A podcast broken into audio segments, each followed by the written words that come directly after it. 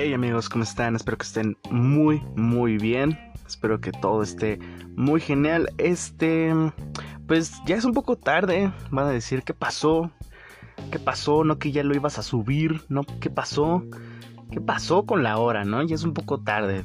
Disculpen, disculpen que he tardado un poco. Pero, vaya, me puse a pensar y obviamente pues no puedo hacer un programa así sin más sin un guion. Así que escribí un pequeño guion, escribí sobre lo que vamos a hablar el día de hoy. Y bueno, primero que nada la, presentación, donde están mis modales. Amigos, mi nombre es Richard y este es el primer capítulo de Richard al aire. Un programa el cual va a abordar algunos temas que se van a hacer oficiales mientras vayamos em, pues subiendo tanto de producción ya que ahorita solamente estamos grabando con un teléfono en un cuartito en mi casa.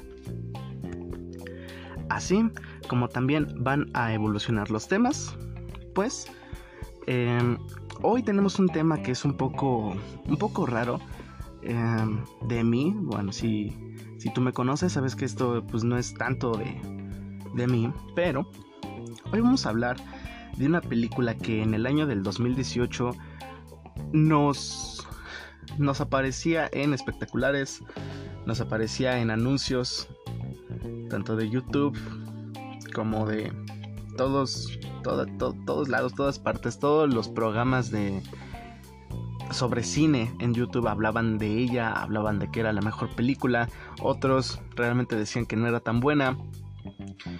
Y esa película es dirigida por un mexicano, la cual también está basada en su propia vida. Qué egoísta, ¿no?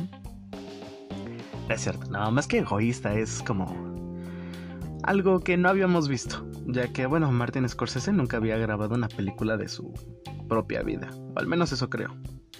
Y no, no soy el típico mamador de, oh, es que no te has visto esta cinematografía, hermano, entonces no creo que sepas de cine. No, ese es otro punto. Yo no sé de cine, yo no sé, em, no sé cuáles son las mejores películas de cada época, las mejores películas con la mejor banda sonora, con la mejor fotografía, con la mejor dirección. No, realmente no, yo no he estudiado cine. Pero sí he visto buenas películas, pero también he visto malas películas. Y yo les puedo decir que yo sé cuando veo una buena película y una mala película. Roma es una mala película. Y ustedes dirán, ¿la viste una vez? No, la vi cuatro veces. La primera vez que la vi y las últimas tres veces fueron para hacer esta madre. Y pues vamos a comenzar. ¿Y cómo comenzamos la película? Comenzamos con al menos 4 minutos de ver cómo se limpia un puto piso. Que realmente parece que ni siquiera está limpio. Digo, solamente le pone jabón y le avienta agua. Y ya, realmente no, no, no talla. No le pasa ahí un, un trapeador. No. Y ustedes dirán, bueno, ¿a qué le pone jabón? Así es, amigo. A cacas. A cacas. Esta película se enfoca en tres minutos de ver cacas. Cómo se recogen, cómo se aplastan. cómo, cómo hay un chingo de cacas en el patio. Porque ahí es donde vive obviamente el perrito de la familia. Y junto con esto, pues vamos descubriendo poco a poco a los integrantes de esta película, si se le puede llamar así. Y literalmente son 7 minutos de ver lo que cualquiera hace en su semana. El puto que hacer. Que de hecho en ese minuto se nos muestra la casa en la colonia Roma. Que de hecho, ¿por qué se llama así? Digo, sé que son conjuntos de experiencias y vivencias que el director vivió siendo un niño. Y centra la historia en Cleo, la sirvienta, porque era con quien más convivía. Pero fuera de eso, ¿hay algo especial en Roma? O sea, realmente llega a ser pues importante la colonia o llega a tener profundidad el nombre, llega a servir de algo, realmente da algo de importancia o significado a la película o pues solamente está ahí porque sonaba bonito. Y sí, yo tengo la teoría de que solamente está ahí porque sonaba linda. No me vayan a decir que no, se oye atractivo el nombre Roma.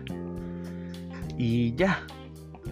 Digo, tal vez le hubieras puesto un subtítulo como Roma, la historia de una chacha, no sé, algo así. No, no, no, no lo sé. ¿Y por qué digo la historia de una chacha? Porque todo se basa, o más bien, pues toda la historia va de Cleo. Se centra en ella, la cual es la sirvienta de una familia bastante privilegiada en los años 70. Mm, ok. ¿Qué podemos sacar de esto? Pues no mucho, que de seguro viven bien y que de seguro a Cleo le pagan bien y de seguro es parte de la familia. O sea, no la hacen a un lado, simplemente es parte de la familia. Y sí, eso se ve justo en la película, lo cual es algo pues realmente bien, ya que nunca le hicieron a un lado, o sea, siempre se preocuparon por ella en la película, pero mm, supongo que eso es lo que se tiene que hacer, ¿no? Como ser humano, preocuparte por quien trabaja contigo y preocuparte por con quienes estás. Digo, es tu casa, ella vive ahí, ella cuida a tus hijos. Pues, ¿por qué no darle confianza y cariño, no? Pero bueno, nos estamos desviando un poco. Que, hablando de desviarse, ¿no se les hace un poco extraño que a la llegada del padre él no sepa cómo meter el auto? O sea, hay, son como cinco minutos de escena de ver cómo el padre trata de meter un auto en su propio garage. Lo cual es estúpido porque, pues, ahí vive todavía dijeras, oh, ok, bueno, se acaban de mudar hace unos años. Y... No, ahí viven. Ahí viven. El auto ni siquiera es nuevo, ahí viven. ¿Por qué no sabría meter el auto en el garage? Son cinco minutos de que el espejo no se desvíe, que la pintura no se... no sé, no, no se borre, o sea, que el carro no se raye. Todo eso mientras vemos y apreciamos el arte de cómo cacas son pisadas y aplastadas por las llantas del carro. Claro que sí. Es bastante artístico, ¿no creen? Porque está en blanco y negro. Y bueno, así es toda la película. Todo esto pasa a los 13 minutos de la película. Realmente nos introduce a la vida cotidiana de nuestros personajes, quiénes son y pues cómo se desarrollan entre comida, entre comillas. Perdón. Y los personajes, pues, es la típica familia. Es el padre, la madre, cuatro hijos y dos sirvientas y un perrito. Claro que sí. Y después de esto, después de presentarnos a los personajes que realmente no lo hacen, nunca les dan profundidad, nunca los desarrollan como tal. Y aquí va algo un poco extraño me he dado cuenta que la película no desarrolla sus personajes. La película es la que desarrolla los personajes. No sé si me de entender. Cuando haces una película con un personaje, tú tratas de desarrollarlo. Tratas de que tenga un problema, de que pueda tratar de resolverlo, de que lo resuelva y que al final aprenda de ello. Pero aquí no, la película aquí nos pues sí, nos enseña los problemas que ya están ahí. O sea, no nos introduce los problemas, no nos dice por qué están ahí. Solamente nos dice, ah, pues ahí están. Ok, ¿tratan de resolverlos? Mm, se les dan herramientas para tratar de resolverlos. Ok, ¿los resuelven? Realmente no. ¿Y se ve el cómo han aprendido de esos problemas? Realmente tampoco. Ahí acaba la película. Pero ya llegaremos a eso. Así que, después de presentarnos todo eso, al día siguiente se nos da a entender, ya que nunca nos dice nada la película, se nos da a entender que es el día libre, pues, de Cleo. O el día libre. No lo dije bien, ¿o sí?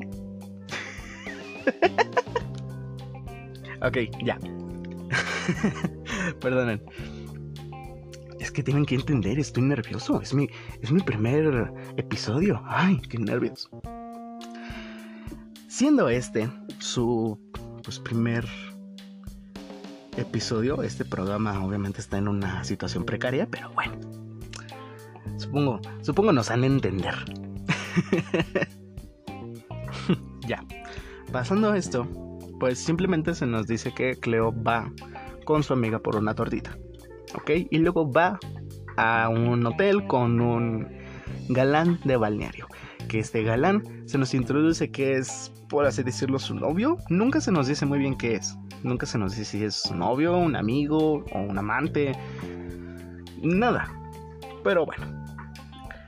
Después de esto pasan unas escenas que son bastante raras. Es decir, eh, se ve como ellos están a punto de tener relaciones, pero antes de esto el chico hace como acrobacias con un palo y su miembro al aire.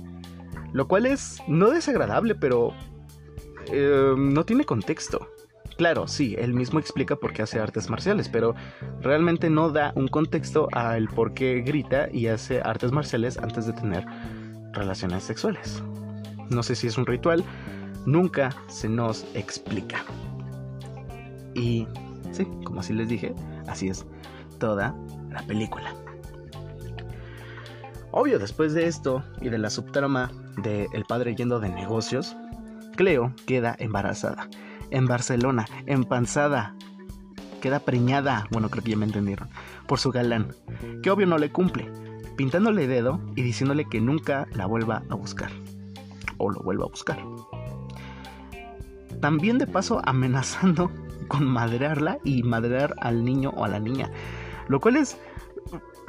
Wow, bueno, pues acorde a los años 70, ¿no? Digo, tal vez una de las cosas que se pudieron hacer bien, aparte de la producción tal vez, es el cómo se representan a los años 70 en, en México.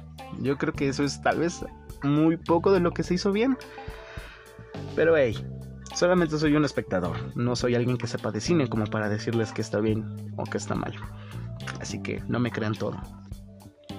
Llegando a este punto, la película se empieza a convertir en un episodio de mujer, casos de la vida real, ya que pues así hay varios episodios tanto de La Rosa de Guadalupe como de el mismo programa tanto como de, como dice el dicho, esa madre, ¿no? No me acuerdo cómo se llama.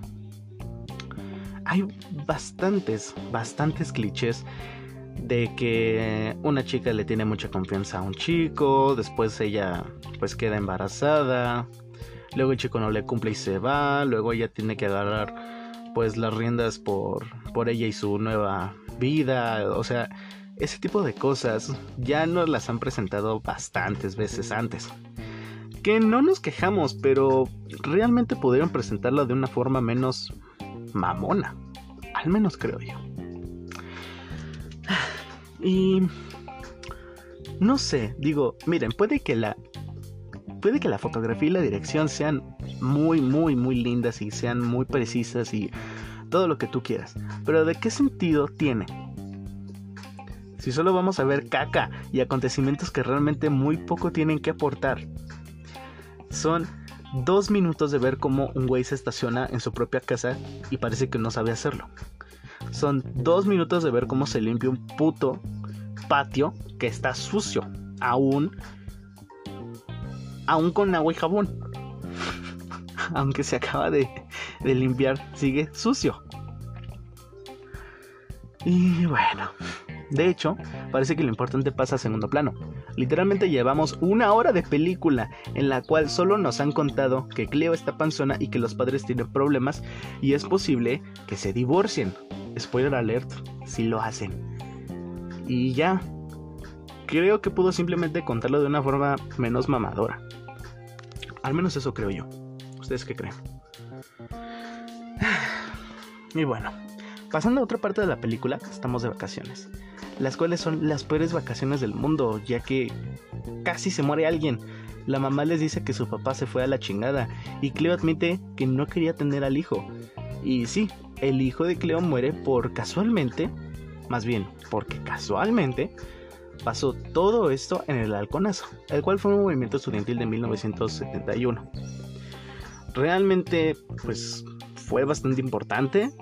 Em, Sí sé que no es tan mainstream como el del 68, pero es igual de importante, igual en una magnitud simplemente igual. Son acontecimientos de nuestra historia y que lo hayas y más bien que lo hayas utilizado simplemente para contar que pues por eso se murió el hijo de Cleo es como desperdiciar algo a la cual le pudiste sacar muchísima más trama. O sea, pudiste haber incluido muchísimas más cosas ahí, pero solamente decidiste ponerlo para para que sea una explicación. Lo cual siento yo es un desperdicio. Pero bueno. ¿Pero qué creen? Eso ni siquiera tiene algo que aportar. Más que pues como ya les dije, es la razón de por qué su bebé muere. Su bebé. ¿Por qué? Pues porque había tráfico y no llegaron a tiempo al hospital. Sí. Y ya. Así que después de esto regresan a casa y ahora ven todo cambiado. Cambian las habitaciones, ya no hay muebles y libreros y ahora, y ahora podemos ver cómo después de tanto puto drama nuestros protagonistas se las arreglan y cómo la mamá saca adelante a la familia de cuatro hijos, dos sirvientas y un perro cagón. Y se acaba la película. O sea, me estás diciendo que todo lo que pasó y todo lo que debería de haber servido como un desarrollo fue toda la película y ya se acabó. Pues sí, es, es lo que estaba contándoles hace un momento lo cual es un poco extraño, ya que ni siquiera vemos los pensamientos de cada uno de los integrantes. Digo, nunca vemos al amante del papá o siquiera nunca vemos el por qué el papá se va con ella, el por qué discuten tanto o el por qué tienen tantos problemas.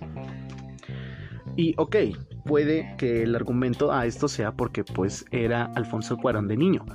Pero entonces, si era así, ¿por qué no se no sé, no se exploraron más los pensamientos de él y de sus hermanos. Digo, es muy difícil ser un hijo de padres divorciados. Es muy, muy difícil y muy traumante. Entonces, ¿por qué no poner tu propia experiencia en tu película? ¿Por qué no ponerle ningún diálogo a tu personaje?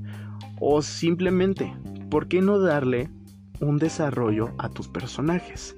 Ninguno piensa, o a lo, que menos veo, muchos tienen diálogos que son como de niños. Hay un niño que es bastante malcriado, el cual pues casi siempre molesta a sus otros hermanos y está jugando con el otro grande.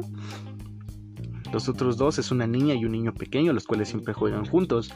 Pero fuera de ahí nunca vemos que tengan una personalidad propia. Digo, son los típicos niños castrosos y los típicos hermanitos de una familia rica. Digo, pues juegan todo el día, están paseándose por aquí por allá, quieren tener esto y quieren tener aquello, pero pues simplemente no se nos dice qué es lo que piensan. ¿Qué es lo que piensan acerca de que su nana o de que Cleo haya quedado pues así, que haya tenido ese trauma? nunca se nos dice por qué la madre se comporta como se comporta.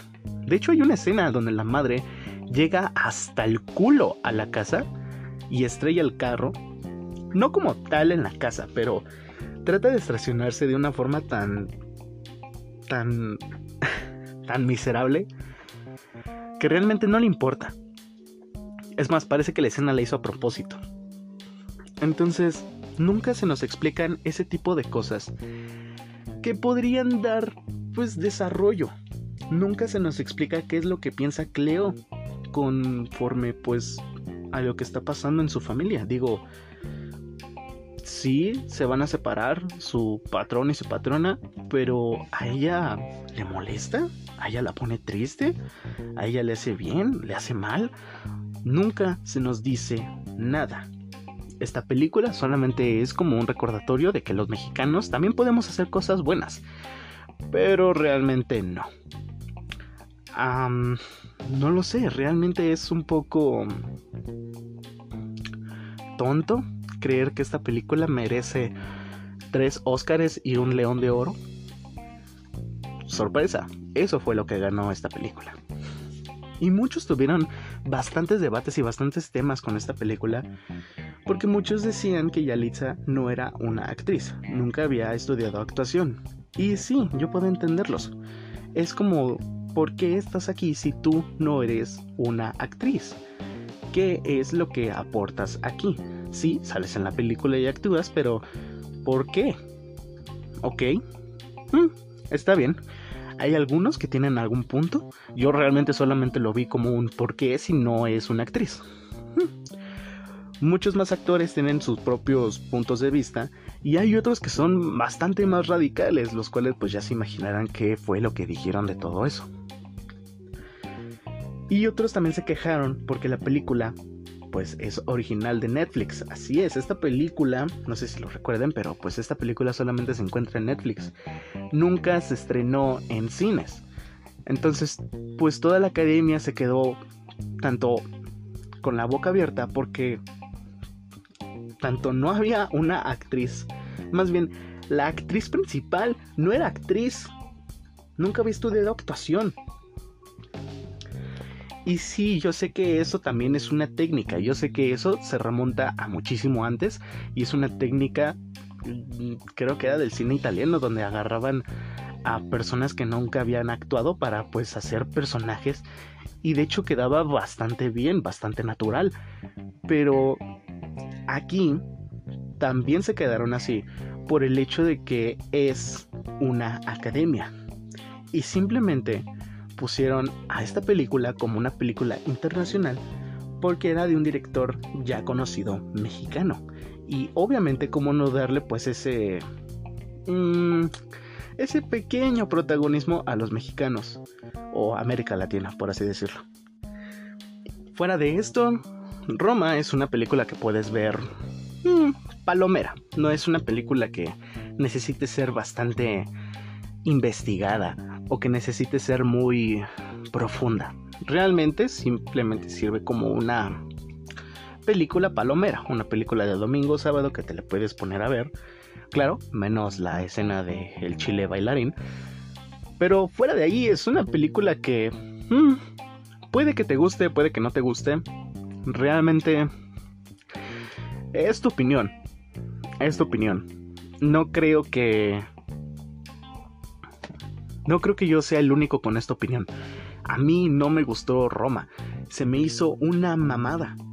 Se me hizo una reverenda mamada. Y estoy seguro de que no soy el primero. Y... Pues bueno chicos, hasta aquí la, la crítica, la pequeña reseña de esta madre. Ustedes dirán, ay, no sabes criticar, güey, estás bien pendejo. Oye, oye, cállate. Simplemente es un programa de comedia. ¿Qué más esperabas? O sea, no vas a esperar algo serio aquí. O tal vez sí. Pero cuando aquí se haga algo serio, se va a hacer serio.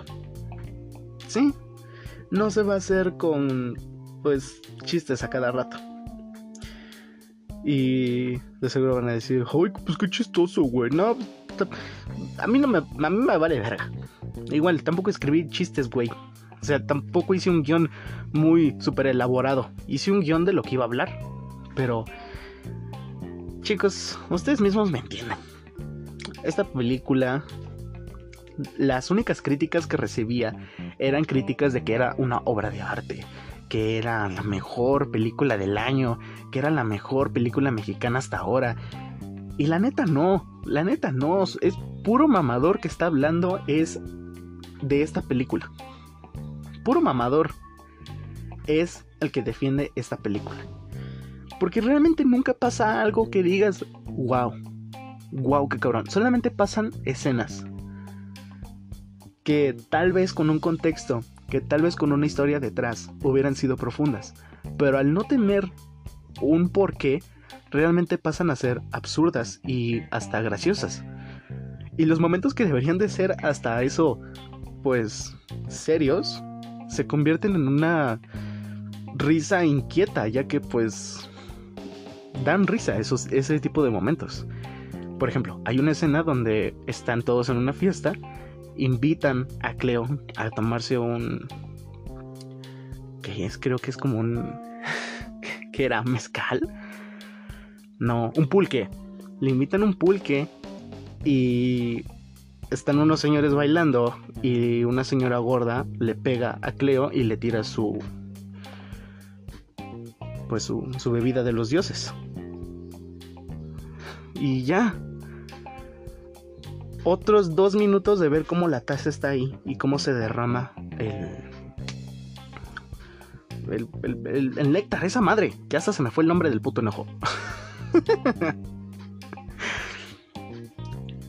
Son dos minutos en los que simplemente se ve la taza rota y el pulque ahí, tirado.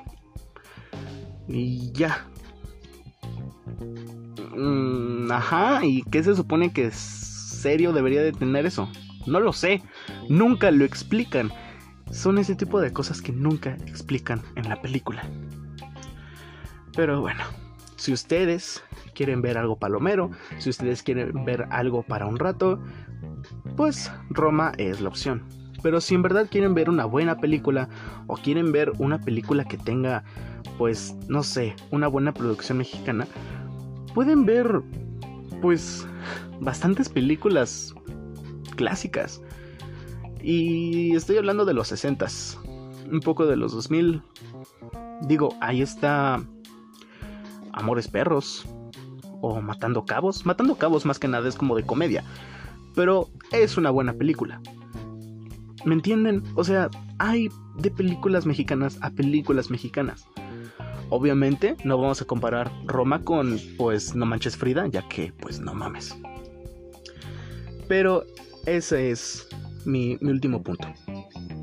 Si ustedes quieren ver algo en esta cuarentena, algo que les deje un buen sabor de boca, no vean Roma. Y pues nada chicos, este fue el, el primer capítulo, espero les haya gustado, espero les haya entretenido un poco. Y pues nada, ¿qué más puedo decir? Solamente que estén bien, que espero estén teniendo una bonita noche, un bonito día, una bonita tarde. Y que compartan el podcast, compartan el programa este, con sus amigos, con quien crean que le puede gustar. Y pues nada, esperen más capítulos, va a haber más producción, va a haber eh, tal vez en un posible futuro videos, este, igual con el podcast. Y pues nada, los quiero muchísimo, en serio los amo, los amo, los amo. Y no solamente a personas que me siguen, sino a mis amigos, a todos mis amigos, a quienes compartieron, a quienes me hicieron publicaciones de este programa, los amo muchísimo, en serio no saben cuánto los amo. Pues nada, un saludo y ahí se cuidan.